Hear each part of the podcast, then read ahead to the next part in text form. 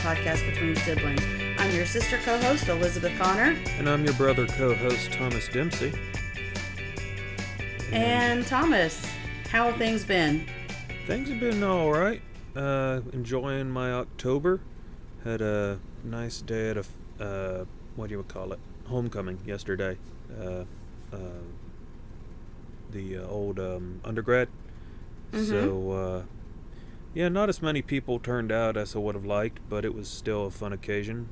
And uh, also got a kind of a sunburn on the top of my head from attending the ball game. Uh, So uh, that's not fun. Been putting aloe vera on it. To, okay. It's not like like super bad where it's like peeling or anything like that. It just sort of got sort of sensitive. Right. At Yeah. least you get, at least uh, part of your work uniform is a hat. Yeah, that's true. And I probably should have worn a hat, but the only hat I had on hand was my uh, work hat. hmm And uh, I don't know. Just didn't seem. That's didn't seem. I don't know. Didn't want to give him any off the clock branding. I guess. Well, maybe you can remedy that because of what happened last night. Oh, and what happened last night? The Braves won the Oh, National League yeah. Championship. Nas- national championship. Yeah, I don't have a Braves hat actually, but I can look into getting one. But yeah, you should get Yeah. one because now they're going to the World Series for the first time in 22 years. That's pretty cool. Yeah, and uh, yeah, we it's been a good weekend sports wise, more or less. Uh, Green Bay won today. I guess I don't think USC won yesterday. No, they did. No, they, did, not. Did Clemson? It win? wasn't a shutout, but they did Okay. not win. That's fine. Did Clemson win? No, Clemson lost. Oh well, that's then it has been a good week sports weekend. Yeah. Yeah. Although um the the Dolphins lost today. Ah, shame. All right. Well, uh, that's uh, certainly sports uh, accounted for. Although I feel like uh, our listeners are probably going to be waiting for off season for us to our record schedule to get back on track. Because odds are, if we aren't recording when we normally do, there's some game or other interrupting.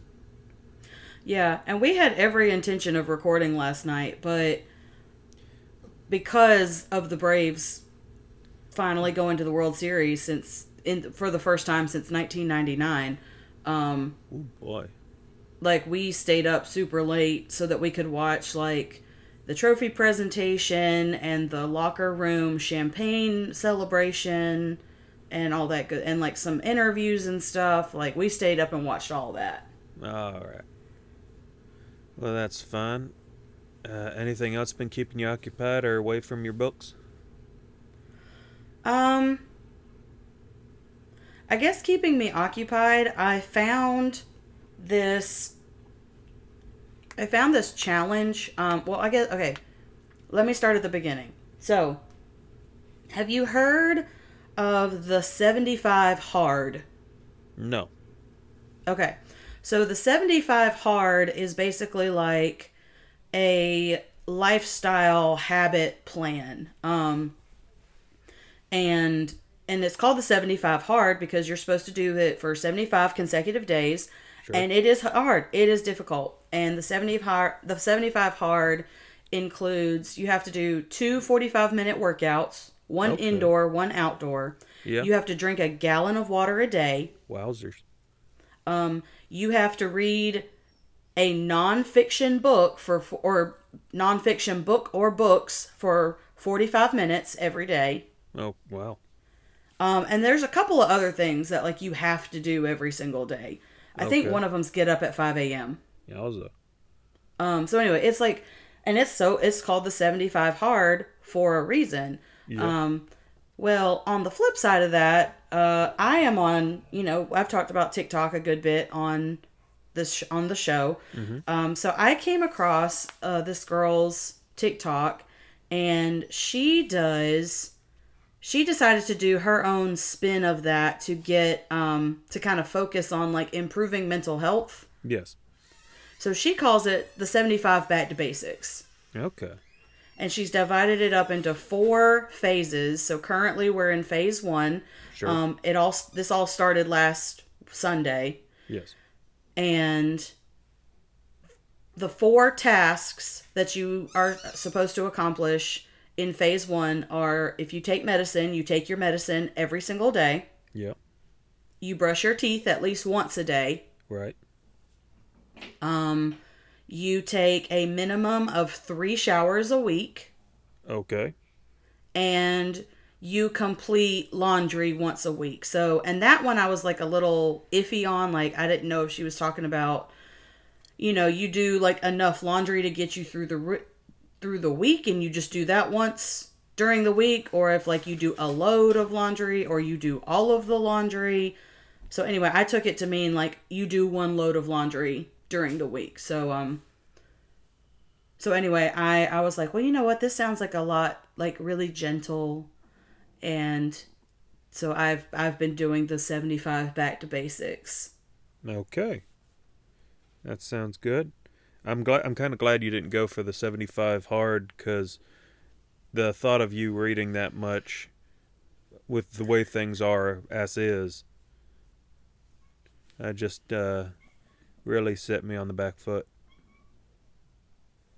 Well, the um I don't know. Like the the 75 hard, it I don't know 100% what it's about. I just know it's I just know it's hard. Oh, sure.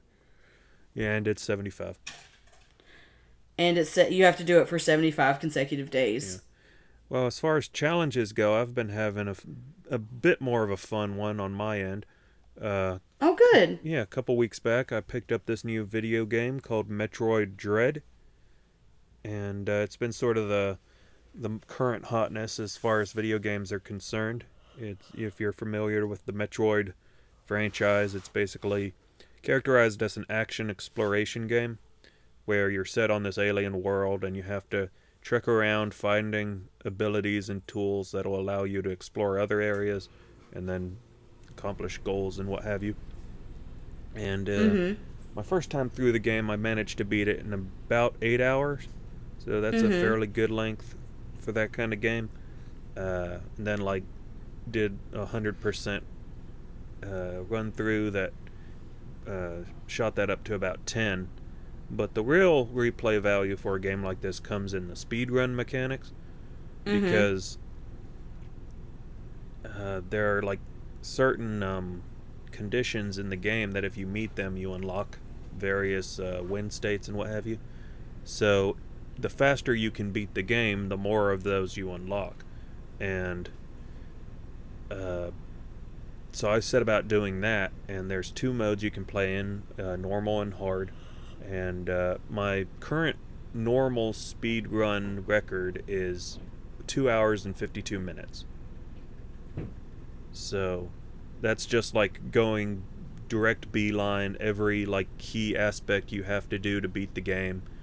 And uh, I'm sure there's like plenty of ways you can sh- shave that down too because there's a lot of like alternate paths and secrets you can unlock and that's not even getting into like people who have been man- able to cheese the programming or the physics of the game to like uh, glitch through various portions of it Mhm.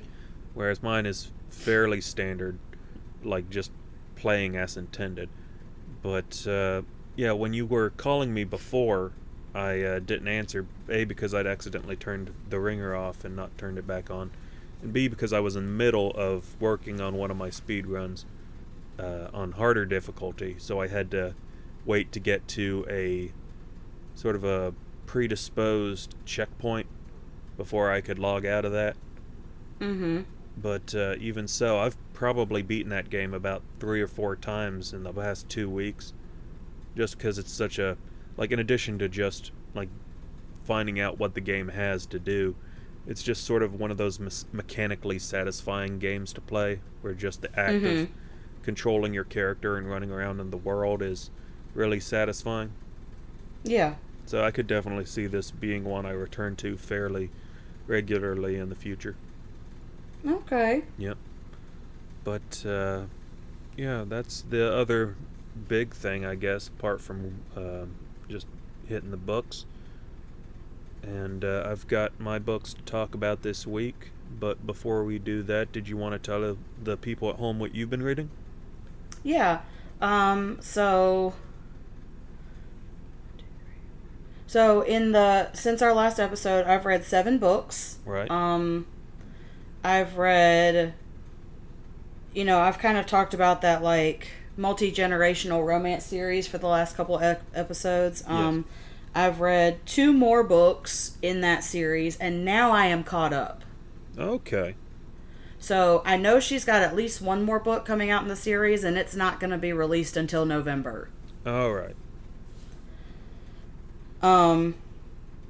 So, So yeah, that's- so I read two more books in the Wild Mountain Scots series by Jolie Vines, Sure. and I'm just waiting on the next one. Yes. Um. I read a high school romance novel, which was super cute. Okay. Um, it's called Curvy Girls. It's it's called it. Well, the if you look at the cover, the cover says Curvy Girls can't date quarterbacks, and then the word can't is crossed out. Yes. And um, Wait. So it's just so curvy girls date quarterbacks. so basically, it's Curvy Girls date quarterbacks, but the Okay. can't is crossed out. Yeah. So anyway, and it's a book about um. Well, first of all, I super related to it. I super related to the main character, and it is part of a series. It's part of the Curvy Girl Club series um, by Kelsie Stelt Stelting. Right. Stelting, yeah. The Curvy Girl, Cl- the Curvy Girl Club series by Kelsie Stelting. There we go. And um, so the main character is a girl named Rory, short for Aurora, and she is, you know, she's a bigger girl. She's a plus size girl Okay. and um the the book opens up with her having to with like her coming down to the dining room for breakfast before school and like giving her mom a pregnancy test and she's like mom i don't know like i'm a virgin. I've never you know i've never done spicy activities. Um i don't know why you're making me take a pregnancy test. And her mom's like well you haven't had you know your cycle in three months and i just want to make sure you know the you I don't know made a made a choice. So anyway, uh, so in the also in the first chapter after that you know super embarrassing scene, she has to go to the doctor and her doctor diagnosed and her doctor who's like you know done all this lab work and stuff, he has diagnosed her with PCOS or polycystic ovarian syndrome, Yeah. which I also happen to have. Okay. And um so she is just really struggling because she's like, okay, well, because a part of having PCOS is you are prone to be insulin resistant and your hormones are all out of whack. And the insulin resistance part can cause you to have issues with your weight. Okay. Um, so basically, she, you know, she gets this diagnosis. She's like a senior in high school. She's like super bummed out, and and she's just kind of stressed out about the whole thing. And then, uh, the mean girl in her class is trash talking bigger kids, like you know, like fat girls can't do this and and they just need to stop whining about being fat and blaming their problems on whatever and they just need to eat a salad instead of a cheeseburger. So like rory has had enough. She stands up. She's like i'm not gonna listen to this. You're being ridiculous. Bigger girls are just as deserving of love as anybody else is. And so the mean girl um challenges her to a bet and the bet is for rory to get the star quarterback of the football team to fall in love with her by homecoming. Uh huh. And from there, adventures and misadventures ensue. Okay. And that was uh, is and you say that's part of a series. Is that the first book in the series, or did you just sort of That jump is in? the first book in the series. And so um just like all romance novels or all yeah, all romance novels, um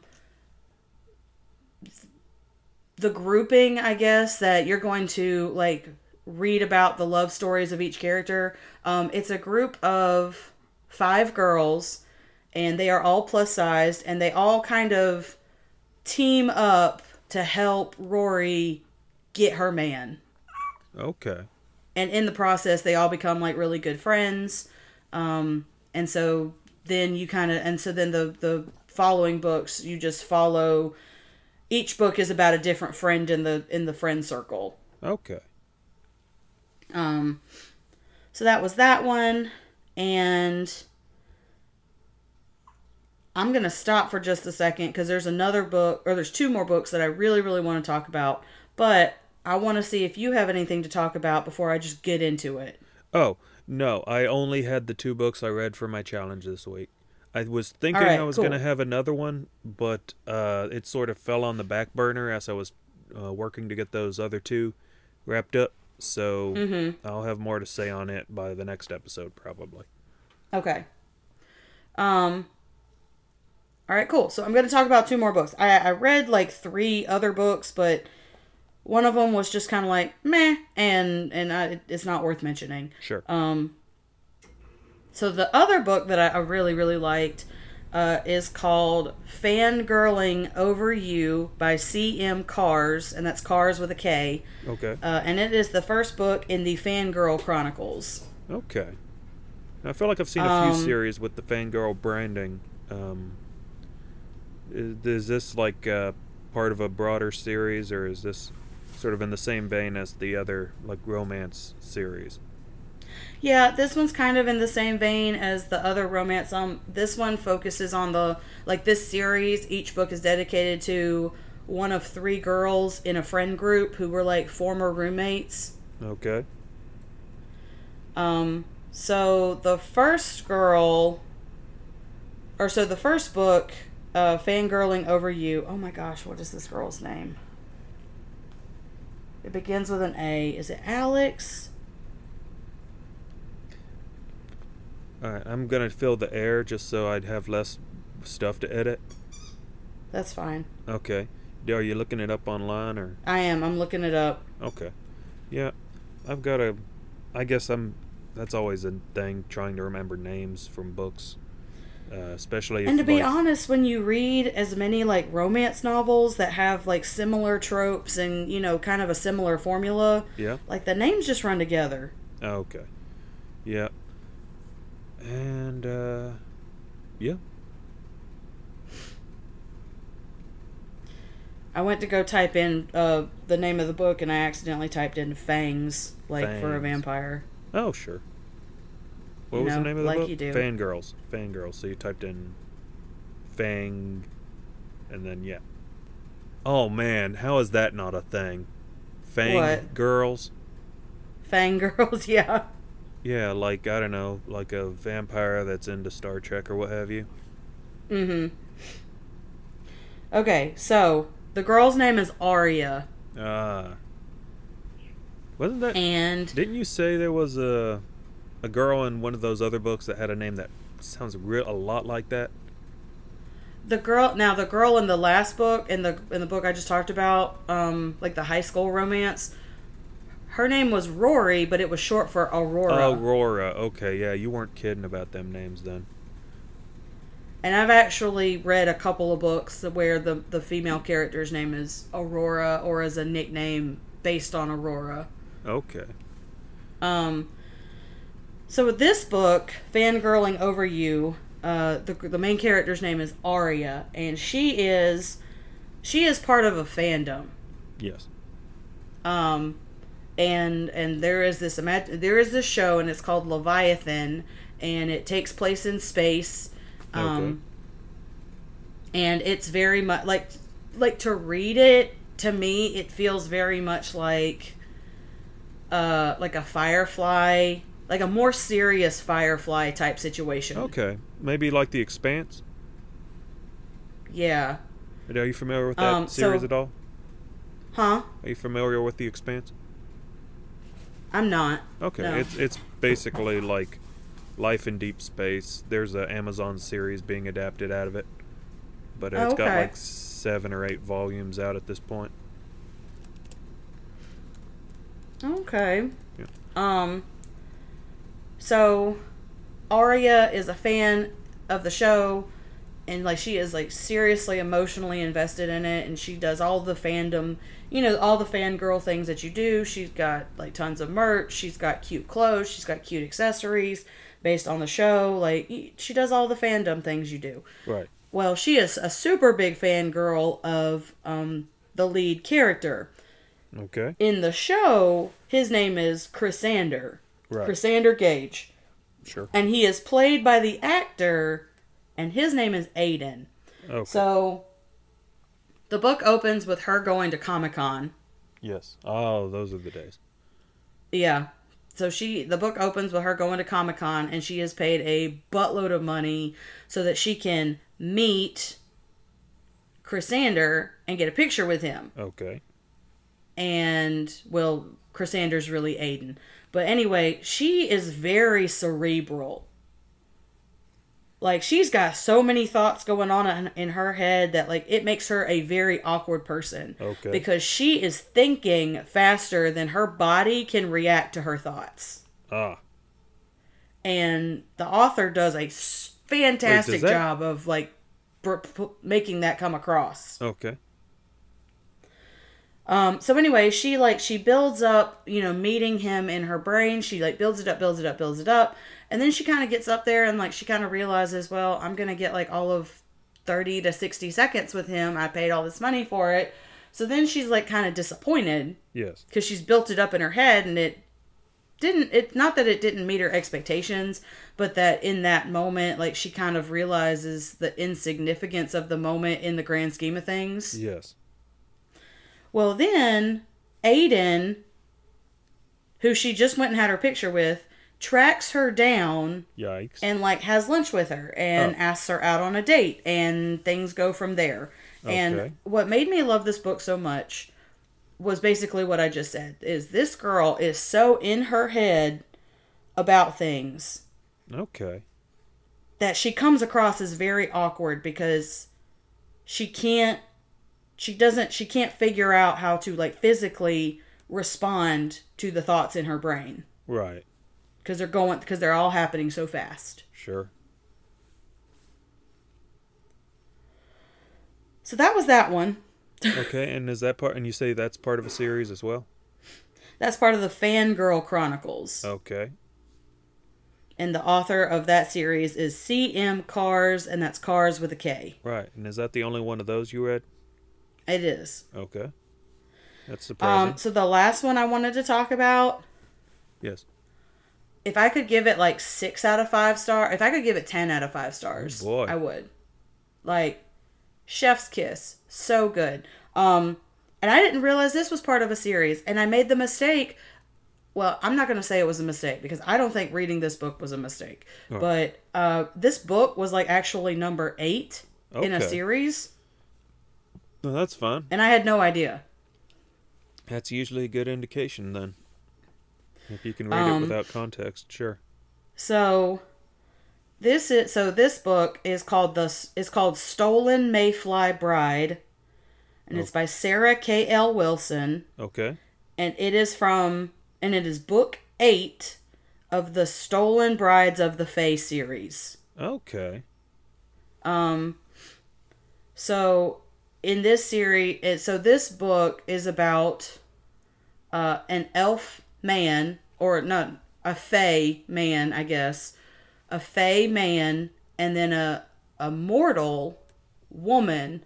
Um, but the woman is like she's been made into an oracle, so her her life will be is is like vastly prolonged because she is only really like in the world or like in our reality as we know it for one day every year and that's on May Day Yeah. and then she is returned to the sea where she stays until the next year Okay. and um and basically it's about it's about it's just about the love story between the two about the love story between this this fae man and this this oracle woman and the what i love about the story is that it reads like it reads like an oral narrative Yes. um but with like slightly more background details. Like I could imagine listening. Like, uh, do you remember in elementary school, like professional storytellers would come to the school Yeah, and they would tell stories. Yeah. This book reminded me of that, but with more details. Okay. Like the writing was fantastic, the way that it was paced was fantastic. This book was the is like the shortest book I've read since we've started this show because uh-huh. it was like 15,000 words Okay. and but it but it had such substance. well, that's good. So I, I can't recommend it enough. All right. Well, I'm glad to hear it. And that's going to make me done. Okay. Well, that's all your reading done then, and I'll be more than happy to talk about mine. But before we get around to that, we're going to take a quick break, and then we'll be on to talk reading challenge. All right, sounds good. And welcome back to Your Words Against Mine, a competitive reading podcast between siblings. We all just got done talking about Elizabeth's reading for the past couple weeks, and now we're going to be getting into my reading challenge for this episode. Uh, Elizabeth, do you want to remind everybody what my reading challenge was? So, Thomas's reading challenge for this episode, he was to choose two books published uh, prior to 1950 and read them. Right. And, it could be fiction, and, and basically it could be fiction or whatever, but they just had to be published before 1950. All right. Now, you said you wanted to sc- sign this challenge to me in order to spur yourself to read more, like in that vein. Uh, Yes. Was there anything you got around to reading, like in the last couple weeks, that fell within those parameters? Or Nope, I'm just waiting on you to give me. Direct, I'm just waiting on yours. I'm waiting to hear what you read so that I know what to read. okay. Well, I'll talk about that then. Uh, I read two books, as the challenge dictated. Uh, they were both books that I'd recently acquired and that I'd been uh, looking forward to getting into. The first one was called uh, Fathers and Sons by Ivan Turgenev. It was published in 1860. And uh, as you can guess from his name, Turgenev is a Russian author. And his book is set in that day and age. Uh, it's about these two college aged men returning home for the first time in several years. One of them is the son of a wealthy landowner, and the other is the son of a uh, somewhat less wealthy landowner, you get the impression. But Mhm. uh, obviously, this deals in like the economics and politics of n- like 19th century Russia.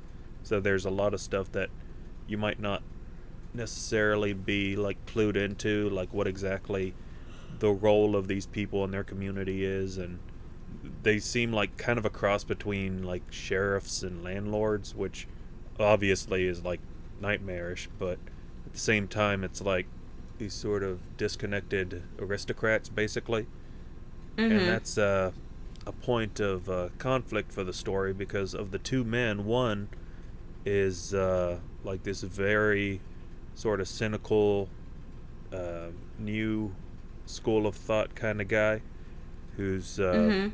very much in line with like older understandings of uh, I guess what would nowadays be known as postmodernism, like the Mhm. in, like the interrogating of uh, institutions and what have you, but at the time Mhm. was like more broadly sketched as being a nihilist, and uh, he's sort of influencing his like younger like friend who uh, belongs to the wealthier of the families, Mhm. and um, so they come home for a visit. They visit the wealthier family first, and that com- consists basically of just two men, uh, two older like aristocrats. One of whom is the boy's father, and the other is his uncle. And the boy's father has impregnated and is uh, conducting an affair with uh, one of the maids at his estate.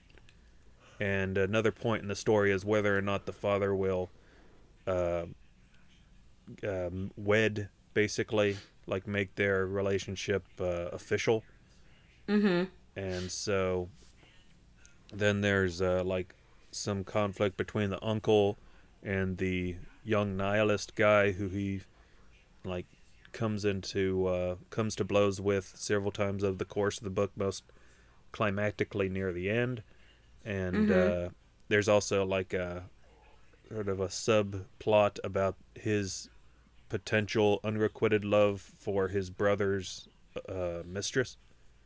Mhm. So that's all that goes on at that place, and then after they spend some time there, the two men go off to visit the other guy's home, and on their way they become uh, entangled with this sort of wealthy uh, widower or widow rather, Mhm. and um, like both of them sort of like develop feelings for her, but the more uh, naive of the two, I think, feels like he's getting shunted off onto the younger sister of this uh, widow, and then of Mhm. course over the course of the back half of the book, the two of them develop actual feelings for each other, whereas the cynical one pursues the widow more sincerely and like winds up the worse for it, and so that uh, portion of the book passes, and then they finally arrive at the uh, cynic's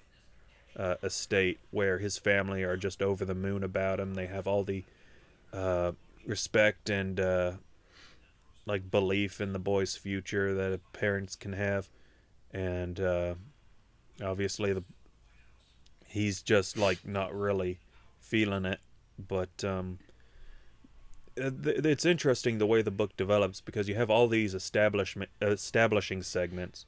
And then like the last 30 40% of the book is just them again like bouncing back around to all these places they've been before. And Mhm. uh, it feels a lot more dynamic and like the culmination of everything that's come before it so i really enjoyed i especially enjoyed the latter half of the book uh, with re- Mhm. with regards to like all these relationships and uh, setups being paid off. But Mhm. uh, in general, like I just find that era of Russian literature to be pretty interesting. I uh, read that George Saunders book earlier in the year that was like a collection of lectures on Rus- Russian short stories.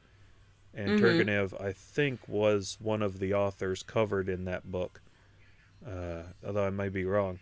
So I was interested to s- experience something of his that was more long form, Mm-hmm.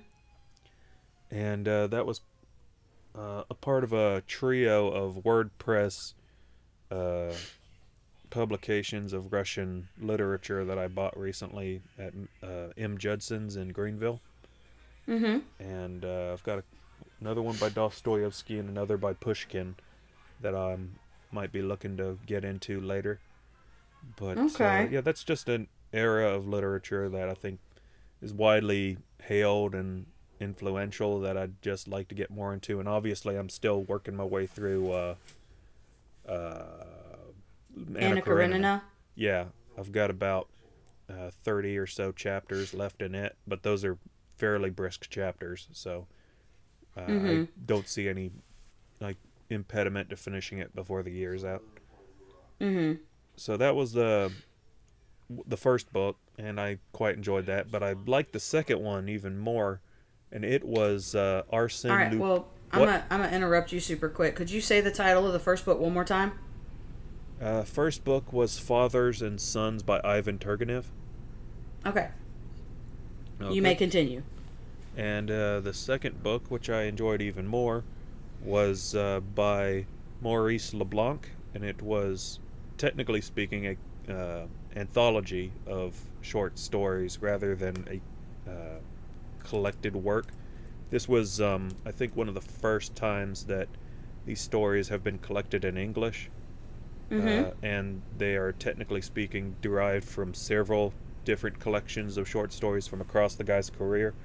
But considering he passed away in like 1942, I want to say there was never any like threat of anything he wrote like breaking the the cutoff date for the challenge. The title of the book, it's from Penguin Classics. It's called Arsène Lupin, Gentleman Thief.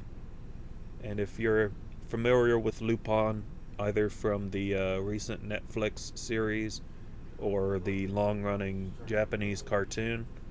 Uh, he's basically the prototypical gentleman thief. He's like this sort of aristocratic guy who's got like like a knack for disguises and false identities, and he just traipses around France and uh, Europe basically, and cozies up to all these rich people and uh, steals their stuff. Okay. Yeah, and uh, the there's an interesting uh, continuity that flows between the stories. So the first three stories in this collection uh, focus on Lupin, like traveling with this woman, and uh, basically their relationship being cut short by him getting captured by the police. And that was the very Okay. first uh, Lupin story that was ever published. And so, at the um, encouragement of his editors, uh, Maurice Leblanc uh, sp- spun the next several stories off of that. So the second story, after getting arrested, uh, details Arsène Lupin conducting a burglary from inside a prison cell. And the third story after that details his escape, his avoidance of his trial and his escape from prison. Oh. So yeah, and then uh, then of course everything else that you read about happens after that. It's no it's no spoiler to say that he gets out of jail because that's like the first three books, and this isn't like one of those. Um, you don't get the impression that this is like a uh, Sha- uh, Sherlock Holmes sort of thing where the stories can be coming from different points in his life. Yeah. Although that is uh, certainly a worthy comparison because, in addition to being influenced by Sherlock stories uh, in the early goings, and there is a story in this collection where Arsène Lupin meets Sherlock Holmes. Look at that. Uh, apparently, Crossover. Yeah, and apparently there's like several stories where the two characters play into it. Although I think um, in various times, depending on like the litigiousness of the uh, rights holders, um, Mhm. the character of Sherlock Holmes has had to be renamed. But then for this collection, I think because enough time has passed, they were able to just call him Sherlock Holmes again. Okay. Although that's an interesting uh, fact thing because you would presume that Sherlock Holmes has long since entered the public domain, Mm-hmm. certainly where writing is concerned. But I think that with the recent developments where like the Sherlock BBC series and the Sherlock Holmes uh, serialized procedural are concerned, Yeah. that there's a, a renewed interest in like like uh, like a, acquiring and holding on to those rights. So, for instance, um, there's this Nintendo Switch game that came out recently in the uh, Ace Attorney franchise, which is like this Mhm. series of adventure games where you play a lawyer and uh, are conducting criminal investigations and solve and like uh, participating in criminal trials Mm-hmm. and the latest volume, uh, the latest iteration of that franchise to be released for the Switch, was uh, set in 1920s, and it involves Oh, your okay.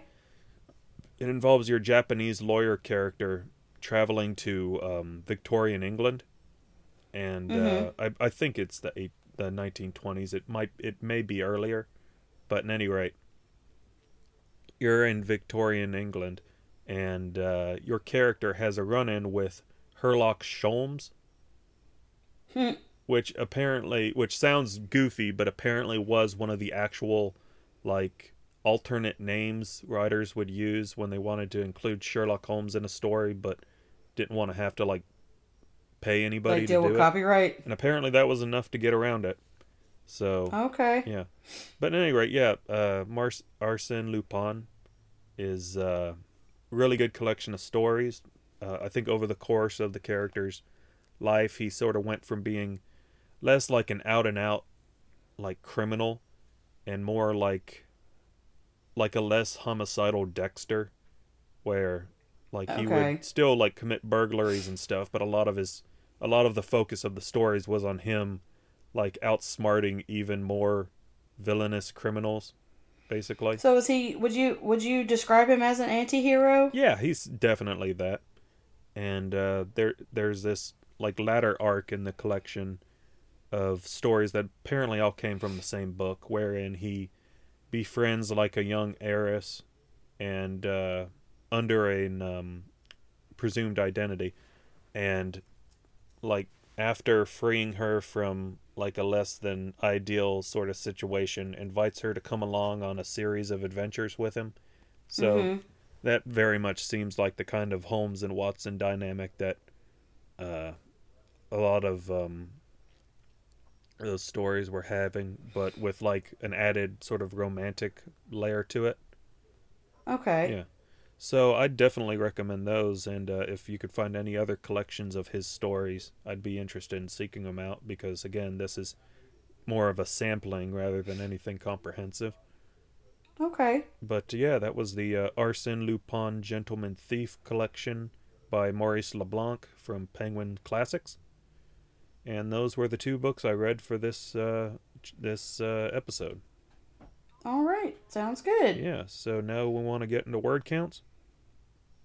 Yeah. All right, well, I'll go first. Uh, the Lupin collection came in at a 108,680 words, and Fathers and Sons came in at 79,497. So that brings my word total up to 3,536,695. Alrighty. Um, so in the interim since our last episode, I've read seven books for a total of four hundred fifty-six thousand nine hundred seventy-two words. Yep. Um, which brings my word total up to uh seven million eight hundred eighty-three thousand one hundred and forty-six. Okay. That sounds good. And uh, now that we've reached, I think, the end of this episode, you want to tell me and the listeners what my next reading challenge is? Uh, yes, but before I do that, you have to choose heads or tails. Okay. Uh, Tails. Okay. All right, so you chose tails. Um, so I did a coin flip because I had two perspective challenges for you. Um, one I'd been thinking about for a little bit, and then one in honor of our Braves going to the World Series. But so that's why I had you pick a side of a coin, Okay. and then I flipped it.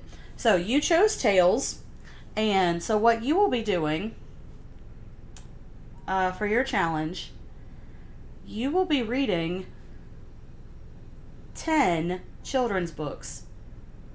Okay. Uh, how, how define children's book?